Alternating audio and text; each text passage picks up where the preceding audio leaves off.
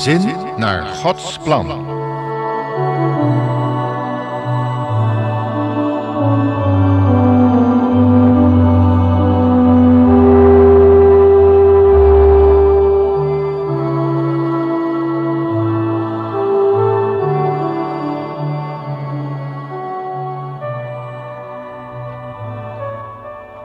Welkom luisteraar in ons familieprogramma Gezin naar Gods plan, waarin we opnieuw de belevenissen van een huisvrouw doorgeven die de Heer Jezus in haar levenshuis heeft toegelaten.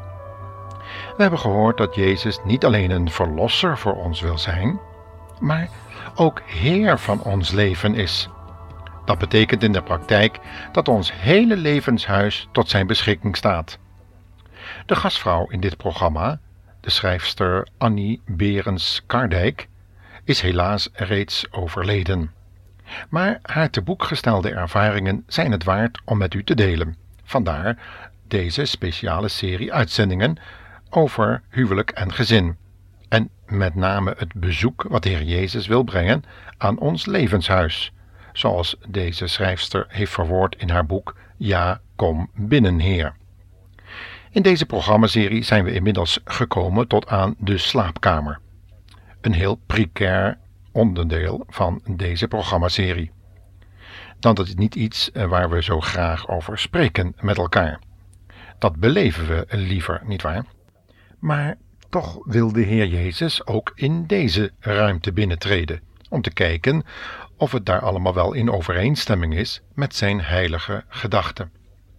En bij dit gedeelte van onze programmaserie aangekomen, verlaten we even de gedachtegang van mevrouw Berends-Kardijk, om haar beschrijving wat meer aan te kunnen passen voor de luisteraars op de Antillen. In de hierna volgende bespreking zullen we echter haar gegevens op de voet blijven volgen.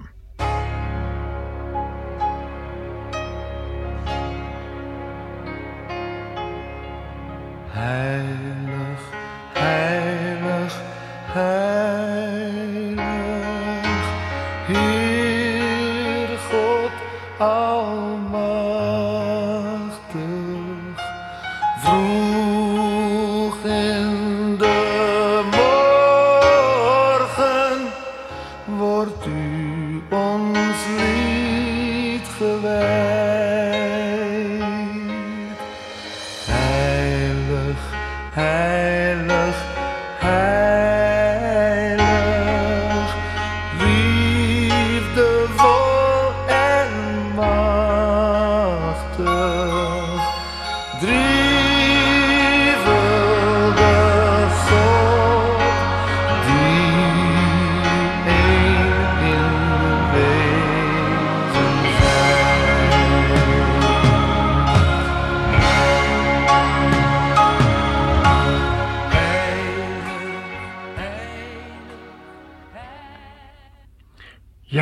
Wat moeten we nu met dat verzoeken van Jezus om onze meest intieme plek in ons levenshuis binnen te mogen treden?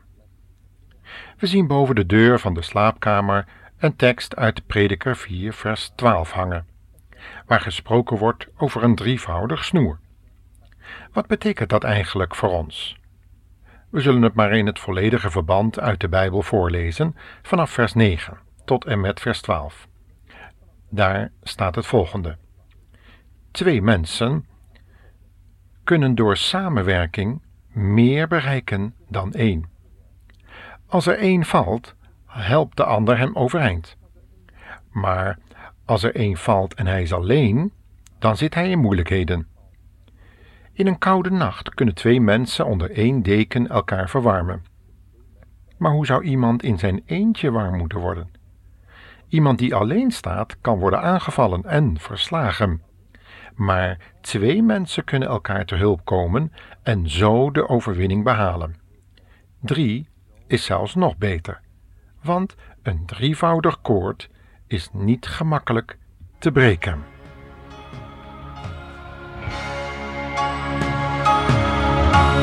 Hey!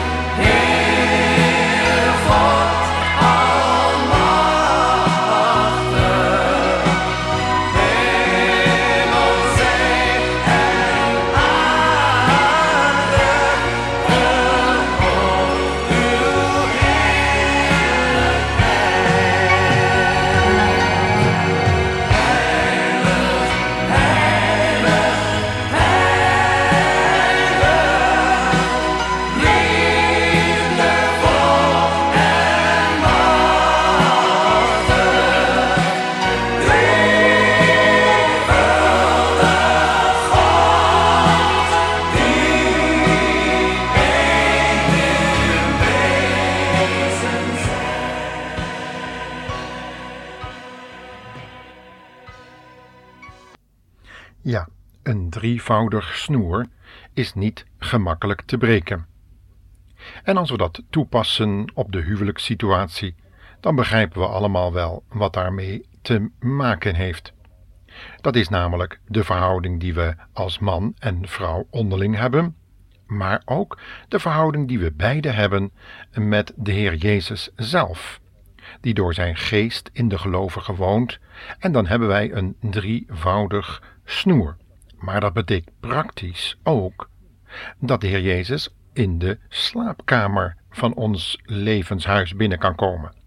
Hij is daar ooggetuige van al onze handelingen. Hij stopt niet bij de slaapkamerdeur, maar wil met ons beiden, man en vrouw, naar binnen, om ook daar, waar de meest intieme dingen worden besproken, hem daarover de leiding en controle in handen te geven. Maar ja, hoe beleeft die ander dat? Laten we ook daar eens naar luisteren.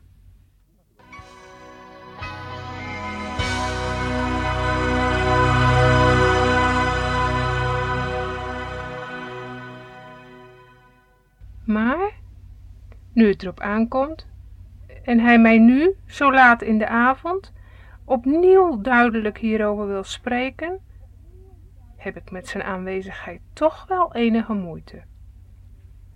Zijn mijn man en ik ons zijn heiligheid wel bewust geweest?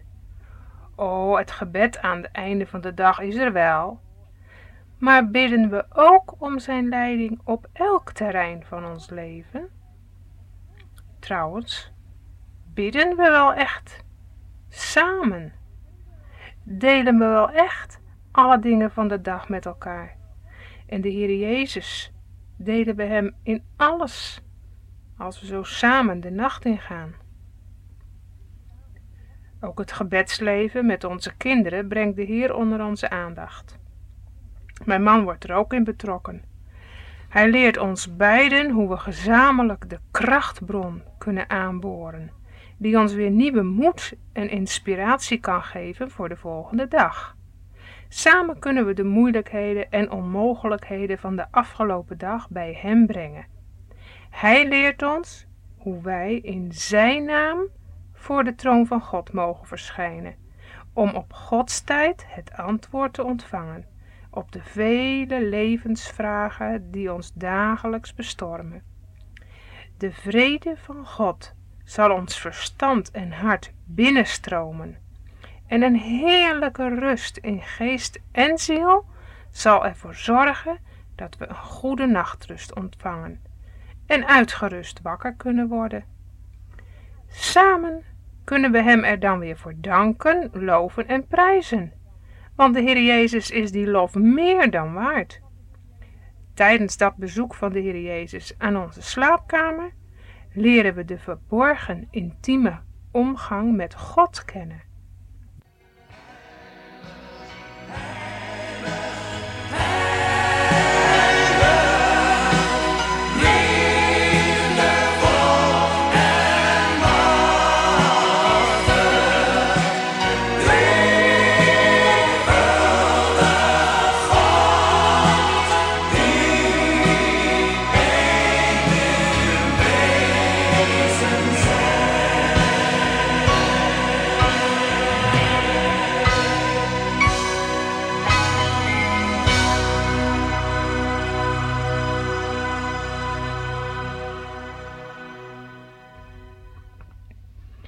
Maar het moeilijkste onderwerp zou nog komen.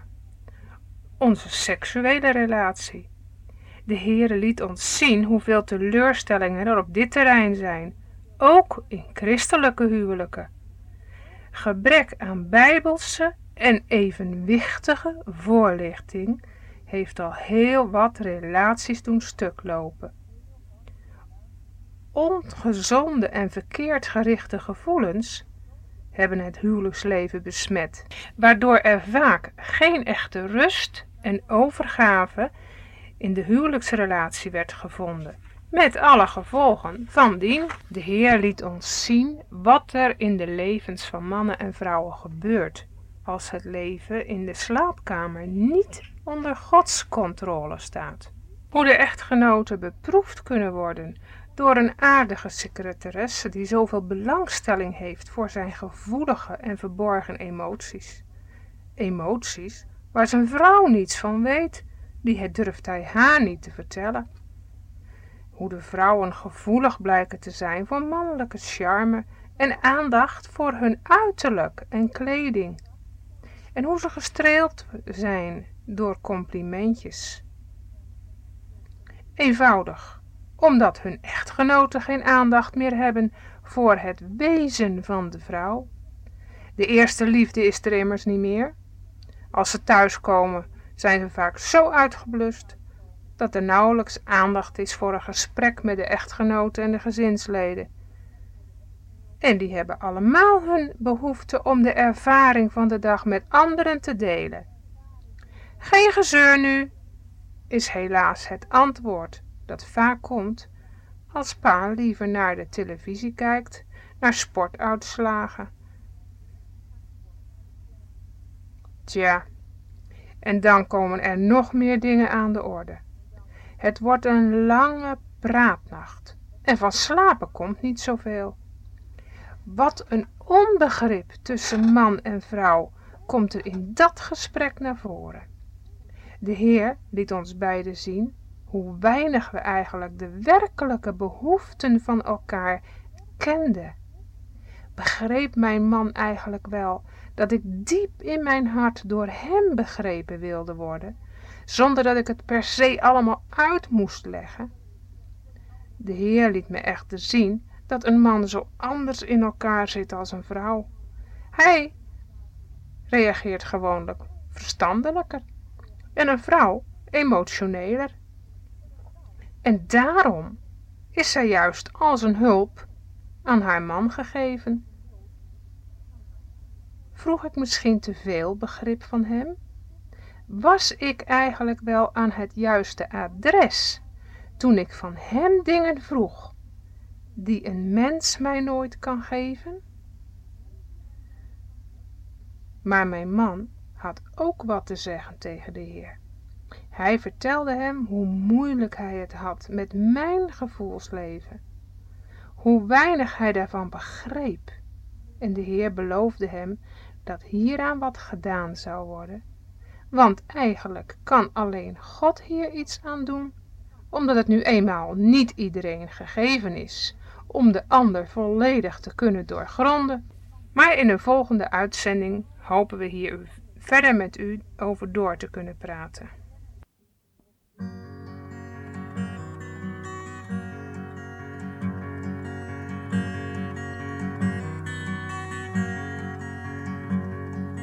Heer, ik maakte weer zoveel fouten vandaag en ik luisterde niet naar wat u vroeg. Of ik ergens iets goeds deed, is nog de vraag.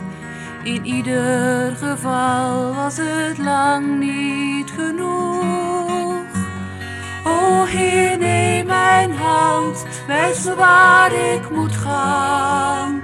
Zelf loop ik telkens weer bij u vandaan. God zegen u en tot de volgende uitzending. Koedjas King. Die ik niet heb geleerd. En zoveel beloften die ik niet heb vervuld.